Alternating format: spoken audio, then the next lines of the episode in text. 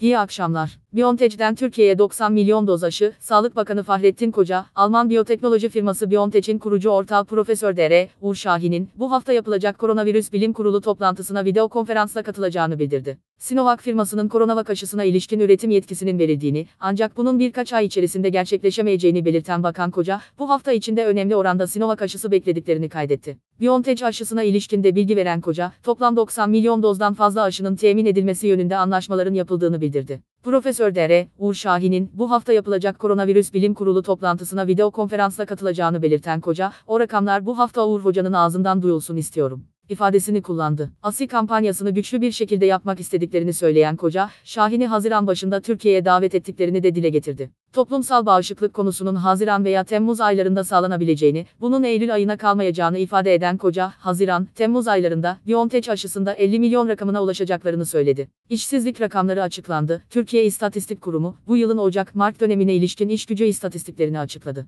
Buna göre, Türkiye genelinde 15 ve daha yukarı yaştaki kişilerde mevsim etkisinden arındırılmış işsiz sayısı yılın birinci çeyreğinde, bir önceki çeyreğe göre 142 bin kişi artarak 4 milyon 118 bin kişi öldü. Mevsim etkisinden arındırılmış işsizlik oranı ise 0,1 puanlık artışla %12,9 seviyesinde gerçekleşti. Bu oran bir önceki yılın aynı çeyreğine göre ise değişmedi. Tarım dışı işsizlik oranı, bir önceki çeyreğe kıyasla 0,1 puan düşerek %14,8 olarak hesaplandı. Yılın ilk çeyreğinde 15-24 yaş grubunu kapsayan genç nüfusta mevsim etkisinden arındırılmış işsizlik oranı bir önceki çeyreğe göre 0,2 puanlık artışla %25,3, mevsim etkisinden arındırılmış istihdam oranı 0,9 puanlık artışla %30,6 oldu. Bu yaş grubunda iş gücüne katılma oranı ise Ocak-Mart döneminde bir önceki çeyreğe göre 1,3 puan artarak %41 seviyesinde gerçekleşti. Mevsim etkisinden arındırılmış istihdam edilenlerin sayısı yılın ilk çeyreğinde bir önceki çeyreğe kıyasla 627 bin kişi arttı ve 27 milyon 725 bin kişi buldu. İstihdam oranı ise 0,8 puan artarak %43,8'e ulaştı. Mevsim etkisinden arındırılmış iş gücü ilk çeyrekte bir önceki çeyreğe göre 767 bin kişi artarak 31 milyon 842 bin kişiye yükseldi. İş gücüne katılma oranı da 1 puanlık artışla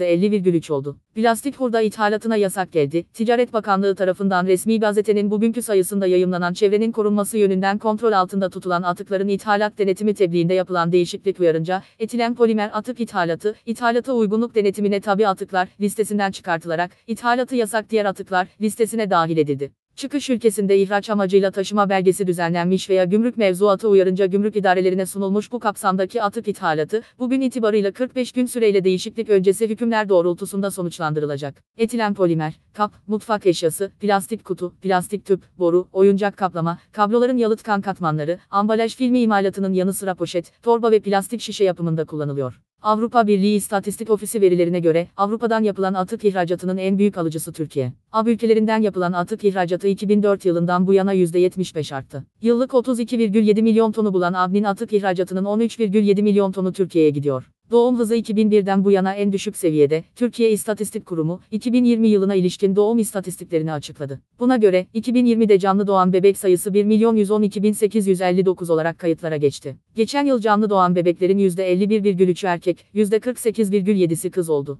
Bir kadının doğurgan olduğu dönem, 15-49 yaş grubu, boyunca doğurabileceği ortalama çocuk sayısını ifade eden, toplam doğurganlık hızı, 2001'de 2,38 çocuk iken 2020'de 1,76 çocuk olarak gerçekleşti. Bu durum, doğurganlığın nüfusun yenilenme düzeyi olan 2, birin altında kaldığını gösterdi. Türkiye'nin toplam doğurganlık hızının Avrupa Birliği üyesi 27 ülkenin toplam doğurganlık hızlarından daha yüksek olduğu görüldü. Avrupa Birliği üyesi 27 ülkenin toplam doğurganlık hızlarına göre 2019 yılında en yüksek toplam doğurganlık hızına sahip ülke 1,86 çocuk ile Fransa, en düşük toplam doğurganlık hızına sahip olan ülke 1,14 çocuk ile Malta oldu. 2020'de toplam doğurganlık hızının en yüksek olduğu il 3,71 çocuk ile Şanlıurfa olurken, en düşük olduğu il ise 1,29 çocuk ile Karabük oldu. Nisan ayında kartlarla yapılan ödemeler %72 arttı. Bankalar arası kart merkezi, Nisan ayına ilişkin kartla ödeme verilerini açıkladı. Buna göre, Nisan ayı sonunda Türkiye'de 78,7 milyon adet kredi kartı, 141,1 milyon adet banka kartı ve 47,8 milyon adet 10 ödemeli kart kullanılıyor. 2020 yılının Nisan ayı ile kıyaslandığında kredi kartı adedinde %11'lik, banka kartı adedinde %3'lük, 10 ödemeli kart adedinde ise %42'lik artış yaşandı. Toplam kart sayısı ise 267,6 milyon adede ulaşarak geçen yılın aynı dönemine göre %11 artış gösterdi.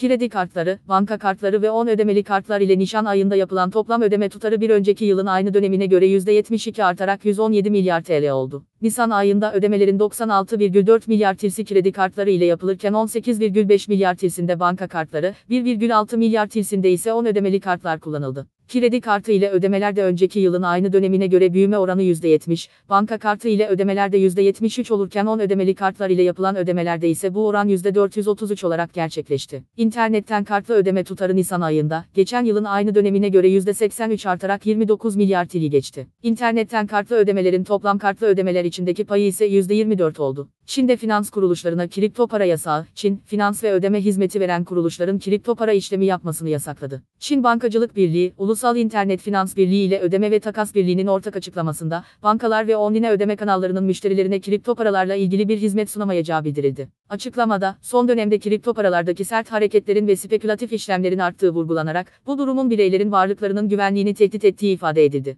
Kripto paraların gerçek değerle desteklenmediğinin belirtildiği açıklamada, işlem kontratlarının da Çin yasalarınca koruma altına alınmadığı aktarıldı. BIST 100 endeksi günü %0,37'lik artışla 1459,57 puandan tamamladı. Saat 19.30 itibariyle dolar 8 lira 35 kuruş, avro ise 10 lira 20 kuruştan işlem görüyor. Google üzerinden yapılan aramalar doğrultusunda günün internet gündemi şu şekilde sıralandı. 1. Masumiyet 2. Ariane Grande 3. T, R, T, Spor 4. Türkan Saylan 5. Masumiyet son bölüm. Günün TV Etter gündemi ise şöyle. 1. Hashtag Netanyahu sensin Meral. 2. Hashtag Türkan Saylan. 3. Hashtag Salı. 4. Hashtag Kudüs İslam'ındır. 5. Hashtag Savcım bizi de, S.